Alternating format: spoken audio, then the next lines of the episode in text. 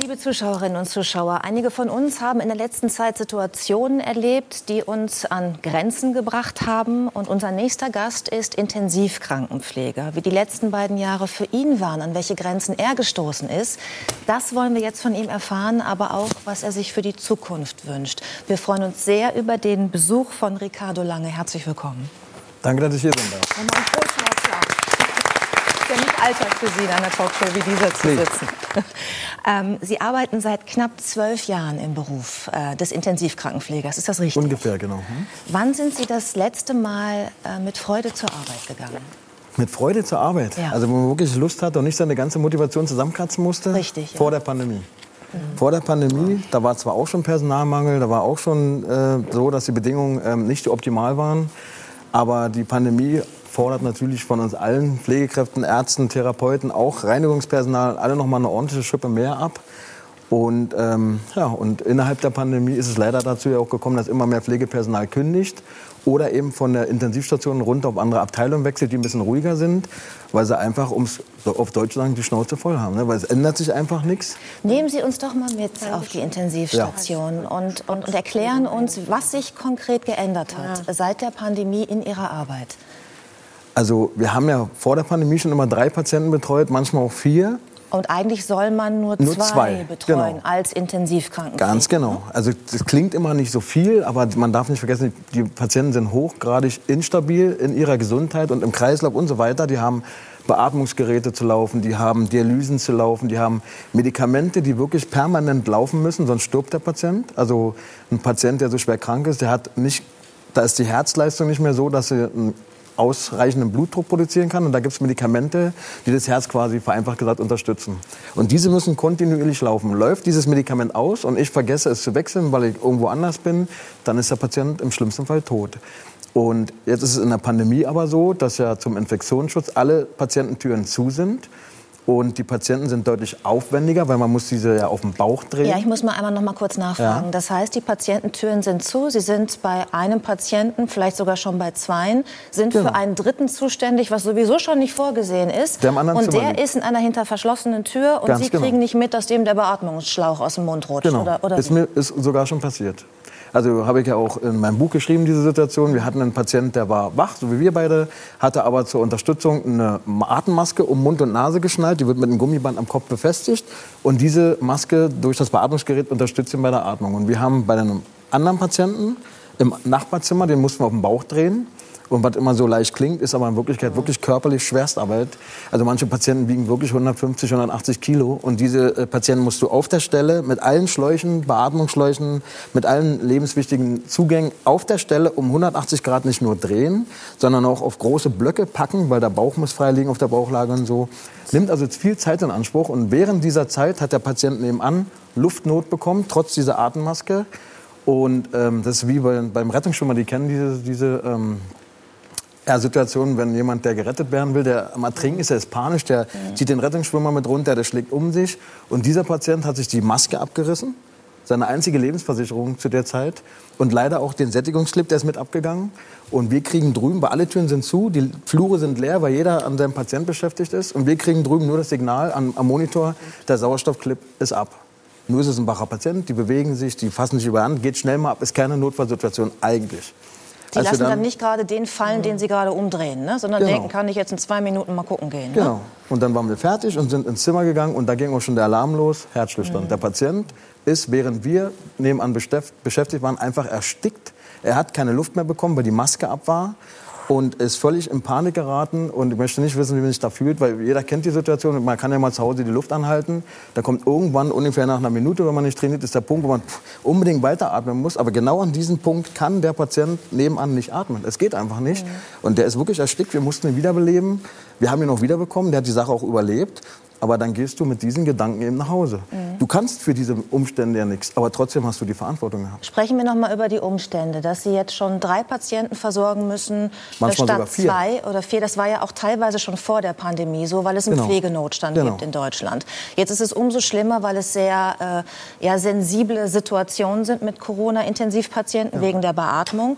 Und hinzu kommt aber auch, habe ich gelernt, äh, äh, weil ich Ihr Buch gelesen habe, dass Sie ja auch Schutzkleidung tragen. Ich glaube, jeder genau. von uns, der mit FFP2 FFP3-Masken schon mal mehrere Treppenstufen überwinden musste und sich dabei unterhalten hat, hat gemerkt, wie schwierig das einfach körperlich ist, auch selber noch zu atmen. In was sind Sie eingepackt, während Sie einen 150 Kilo schweren Patienten versuchen zu drehen? Also es ist ein Schutzkittel, der aus Plastematerial besteht, weil der muss ja mich schützen vor Feuchtigkeit, vor Speichel, vor Körperflüssigkeiten. Also kommt keine Flüssigkeit nach außen. Mhm. Aber meine Wärme, meine feuchte Wärme, man schwitzt ja darunter auch nicht raus aus dem Kittel. Also staut sich die Hitze darunter. Dann hat man eine FFP3-Maske auf. Also jeder, die Maske, die ihr kennt, sind ja immer so ein bisschen offen, da kriegt man noch so gut Luft. Aber die sind wirklich so eng, die werden richtig anmoduliert an Mund und Nase. Die sind dann eben wirklich dicht. Und dann hat man noch darüber so ein Schutzvisier auf, was das Gesicht vor Aerosolen schützt, Handschuhe und eine Haube. Und damit steht man teilweise ohne Pause fünf bis sechs Stunden in so einem Patientenzimmer, wo meistens zwei Patienten drin liegen. Wenn man zwei Patienten auf den Bauch drehen muss, wenn man die waschen muss, wenn sie unter sich machen. Man hat ja so viel zu tun, Medikamente wechseln, kommt man vor fünf, sechs Stunden da nicht raus. Dann ist man wirklich bis auf den Schlipper durchgeschwitzt, also wirklich klatschnass. Die Maske ist inzwischen nass, weil eigentlich ist es so laut Arbeit, also die haben ja eine Tragevorschrift. Nach 75 Minuten ist mindestens eine halbe Stunde Pause zu machen. Geht natürlich nicht. Also ist die Maske nass und du versuchst Luft zu kriegen durch eine Maske, die feucht ist, wo eigentlich gar nichts mehr durchgeht. Und dann bist du völlig kaputt raus, ziehst den Kittel aus. Was passiert dann? Du bist nass bis auf den Schlüpper, ja, dann frierst du erstmal. Dann stehst du da und frierst. Dann ziehst du dich wieder an, dann schwitzt du wieder und so geht es eigentlich den ganzen Tag. Und am Jetzt Ende. sind Sie ein gesunder Mann, ein sportlicher Mann. Genau. Wie geht es denn dann, ich sag mal, äh, älteren Frauen, die Pflegerin sind oder vielleicht Menschen, die nicht so eine körperliche Konstitution haben wie Sie? Das ist doch gar also nicht schaffbar, Es gab schon Pflegekräfte, oder? die äh, da zusammengeklappt sind, einfach kreislaufmäßig, die es nicht geschafft haben. Einfach sind zusammengeklappt, weil der Kreislauf nicht mitgemacht hat.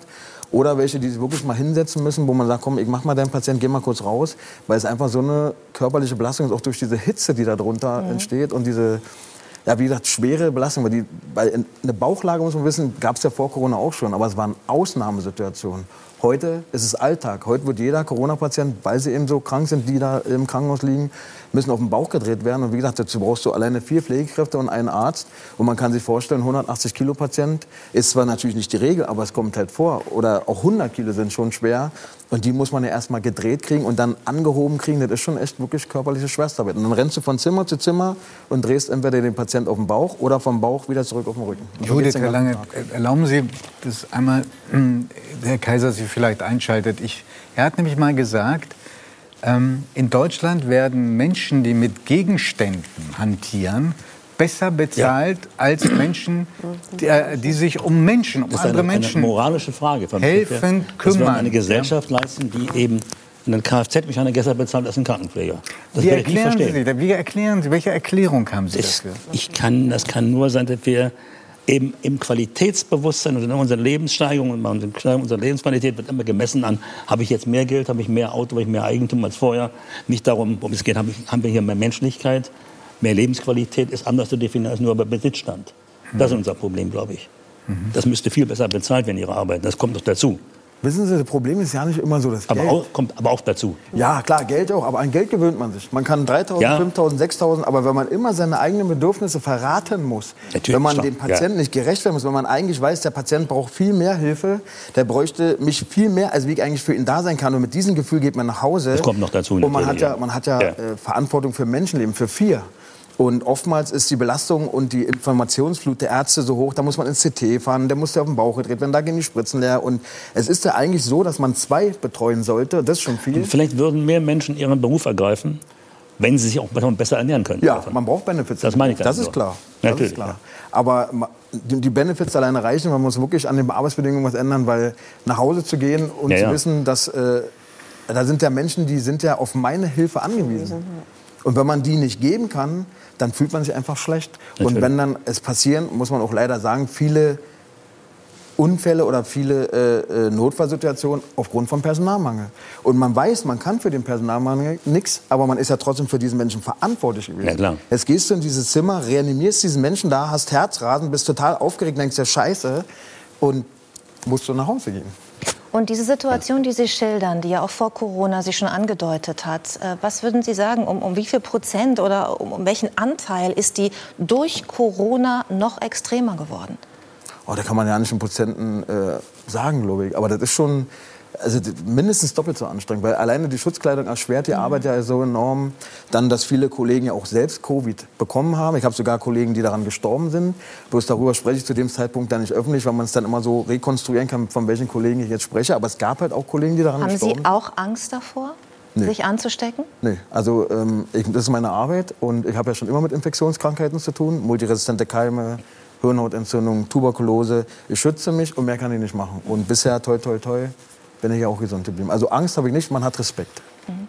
Weil Sie gerade gesagt haben, Sie äußern sich da nicht sofort öffentlich, äh, müssen wir vielleicht einmal kurz äh, einordnen. Viele kennen Ihr Gesicht und kennen Ihre Stimme aus einer äh, Pressekonferenz, aus der Bundespressekonferenz mit unserem ehemaligen Gesundheitsminister Jens Spahn. Wir schauen uns jetzt einen Ausschnitt an und Sie erzählen uns, wie es dazu gekommen ist danach. Okay. okay? Wir schauen erst mal rein. Jeder, der nicht auf einer Intensivstation arbeitet, jeder, der nicht im privaten Umfeld davon betroffen ist, sieht die leichten Verläufe oder sieht vielleicht nur Menschen, die gar nicht an Covid erkranken. Und das wiederum heißt nicht, dass es diese schweren Verläufe eben nicht gibt. Jens Spahn hat Sie persönlich angerufen und eingeladen zur Bundespressekonferenz. Stimmt das? Ich habe ihn ja mehrmals gegängelt. Ne? Also ich habe ja irgendwann mal die Aufmerksamkeit bekommen und habe ihn dann zum Probearbeiten eingeladen. In meiner Kolumne damals hat er nie darauf reagiert. Ich habe dann mehrmals angerufen, E-Mails geschrieben. Und irgendwann war die Situation mit den Schauspielern, mit den ähm, Josef Liefers und so. Und den hat er gleich ein Gesprächsangebot gemacht. Und habe gedacht, hm, so okay, so läuft das also. Habe in meiner Kolumne wieder geschrieben, also man muss halt nur prominent sein und laut schreien, dann kommt Herr Spahn noch auf einen zu. Und drei Tage später kam dann die E-Mail, da hat mich dann die Bundes, also das Bundesministerium angeschrieben, ob ich äh, da bei der, bei der Bundespressekonferenz mitmachen würde. Und dann meinte ich ja. Und am nächsten Tag rief mich dann so eine junge Frau an. Da bin ich gerade frisch aus der Dusche gekommen. Und nach dem Nachtdienst noch völlig müde. Ja, hallo. Ja, in fünf Minuten ruft sich Herr Spahn mal an. Da dachte ich, verarschen mich doch jetzt. Herr Spahn, mich persönlich, habe erst das eine Verwechslung. Dann und Sie dachten gut, dass es keine Videokonferenz ist, wenn Sie ja, gerade aus der Dusche ich wirklich, Ich saß, also im Buch steht es nicht drin, aber ich saß wirklich äh, so wie Adam und Eva mich schufen, in meinem Wohnzimmer und habe dann äh, mit ihm telefoniert, weil er hat ja sofort angerufen, weil er ja nicht die Zeit gehabt. Und da die Nummer nicht angezeigt wurde, dachte ich, es ist bestimmt Herr Spahn. Dann hat er angerufen und gesagt, ja, hallo Herr Spahn. Und er war völlig, ja, wo haben Sie denn das jetzt erkannt? Er sagte, ist ja egal, aber Sie sollten ja eigentlich schon vor einem Jahr anrufen. Und dann hat er gesagt, na, besser jetzt als nie. Und dann hat er mich da eingeladen und, ähm, ja, und dann saß ich neben ihm und Herrn Wieler in der Bundespressekonferenz. Und haben dadurch noch mehr ähm, ja, Aufmerksamkeit bekommen. Sie haben das vorhin schon mal einmal so angedeutet. Mhm. Sie haben immer schon über Social Media auch berichtet aus dem Alltag, aus dem Klinikalltag. Dann irgendwann haben Sie eine Kolumne geschrieben. Dann haben Sie eben Herrn Spahn gedrängt, äh, kommen Sie doch mal zum Probearbeiten. Dann gab es diese Bundespressekonferenz. Und danach waren Sie also wirklich vielen ein Begriff. Und zwar auch denjenigen, die sagen, es gibt gar kein Corona. Jo. Und äh, da liegen Puppen im Bett. Das sind keine genau. echten Patienten. Ähm, Sie haben tatsächlich auch Anfeindungen erlebt. Was waren da die schlimmsten?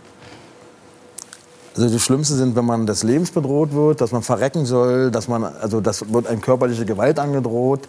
Aber mittlerweile sehe ich das sehr entspannt. Ich Aber mit welchem Argument, wenn ich danach fragen darf? Also Sie helfen ja Menschen, nee, nee, nee, weil, weil Sie lügen angeblich oder, oder warum? Na, weil es Corona nicht gibt. Und ich werde von Frau Merkel bezahlt und von der Bundesregierung bezahlt. Hier jetzt Lügen zu erzählen über genau. den Klinikalltag. Ich sitze heute quasi wir ja von euch bezahlt. Unglaublich. Ja. Von euch bezahlt, damit ich erzähle, dass es Corona gibt, obwohl es eigentlich nicht gibt. Ja. Ja.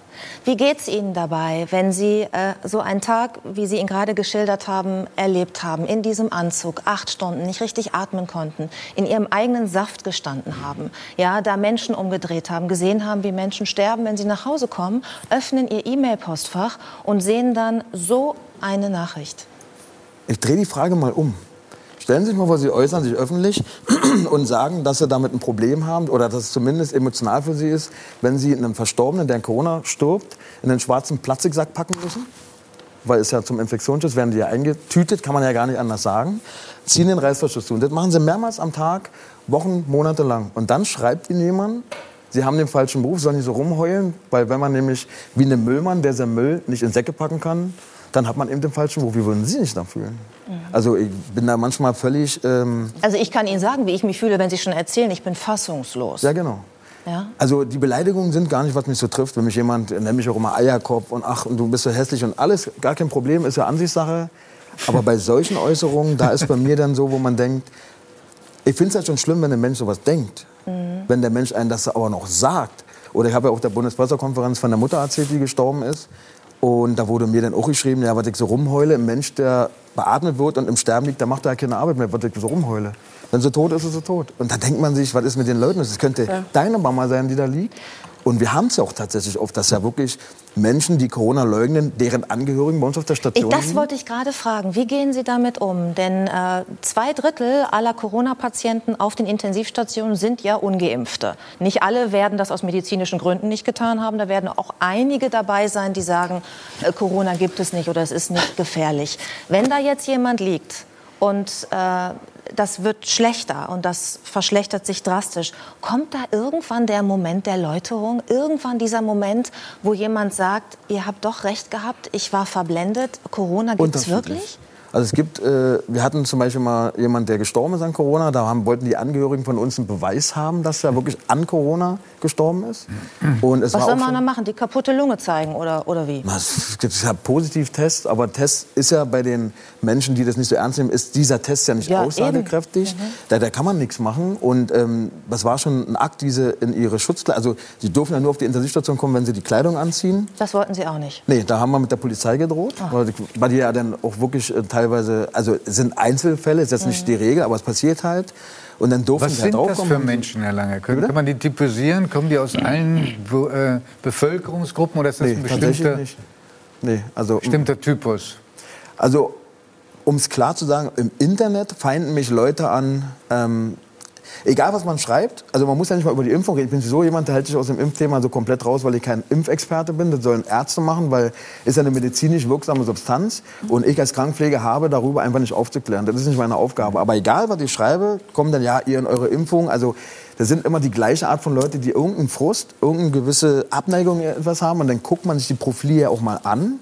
Und entweder sind es Leute, die AfD-Inhalte teilen, das muss man leider so sagen, oder eben so eine ähm, Videos von gewissen Verschwörungsleuten. Äh, ja, also es ist immer eine gewisse Gruppe von Menschen wahrscheinlich im Internet, aber so auf den Stationen sind es wirklich die unterschiedlichsten Leute. Mhm. Was wünschen Sie sich denn äh, für die Zukunft? Sie haben ja einerseits gesagt, es gibt Nachwuchsprobleme, immer mehr Intensivpflegekräfte, die auch schon eigentlich ausgebildet sind, verlassen die Station, gehen auf Stationen, wo es weniger druckvoll zugeht, weniger äh, stressig ist. Äh, andererseits höre ich bei Ihnen raus, dass Sie eine große Leidenschaft auch haben für Ihren Beruf. Also können Sie allen Ernstes jungen Menschen empfehlen, diesen Beruf zu ergreifen, nach all dem, was Sie uns jetzt hier geschildert haben? Ja, unbedingt. Der Beruf an sich ist ja der, für mich persönlich, kann ich nur für mich sprechen, der beste Beruf, den es gibt. Weil äh, man kann Menschen helfen und wenn man mal einen Menschen zurück ins Leben geholt hat durch eine Reanimation, die auch teilweise mal eine Stunde oder anderthalb Stunden dauern kann, dann ist es einfach ein gutes und befriedigendes Gefühl. Man hat einfach Menschen ja, geholfen und ähm, beigestanden in einer Situation, wo er wirklich äh, Hilfe brauchte. Aber äh, damit es wieder besser werden kann, so wie es sein sollte, brauchen wir mehr Personal. Und jeder, der Lust hat und jeder, der mit dem Gedanken spielt, den kann ich wirklich nur ins Herz legen. Kommt in die Klinik, bewerbt euch, macht eine Ausbildung. Es gibt so viele Stationen, die euch brauchen. Es gibt Rettungsstellen, es gibt Gynäkologiestationen, es gibt ja, Onkologien. Also jede äh, Abteilung hat ja Personalmangel. Und wir brauchen jeden Einzelnen. Umso mehr wir sind, umso mehr verbessert sich auch die Situation. Also ich kann wirklich nur jeden raten, äh, wer jetzt noch in der Berufsfindung ist, ist einer der besten und erfüllendsten Berufe. Auch wenn es manchmal, auch gerade jetzt bei Corona, kacke ist. Aber da kommen ja auch wieder andere Zeiten. Also. Vielen Dank für diesen beeindruckenden Bericht.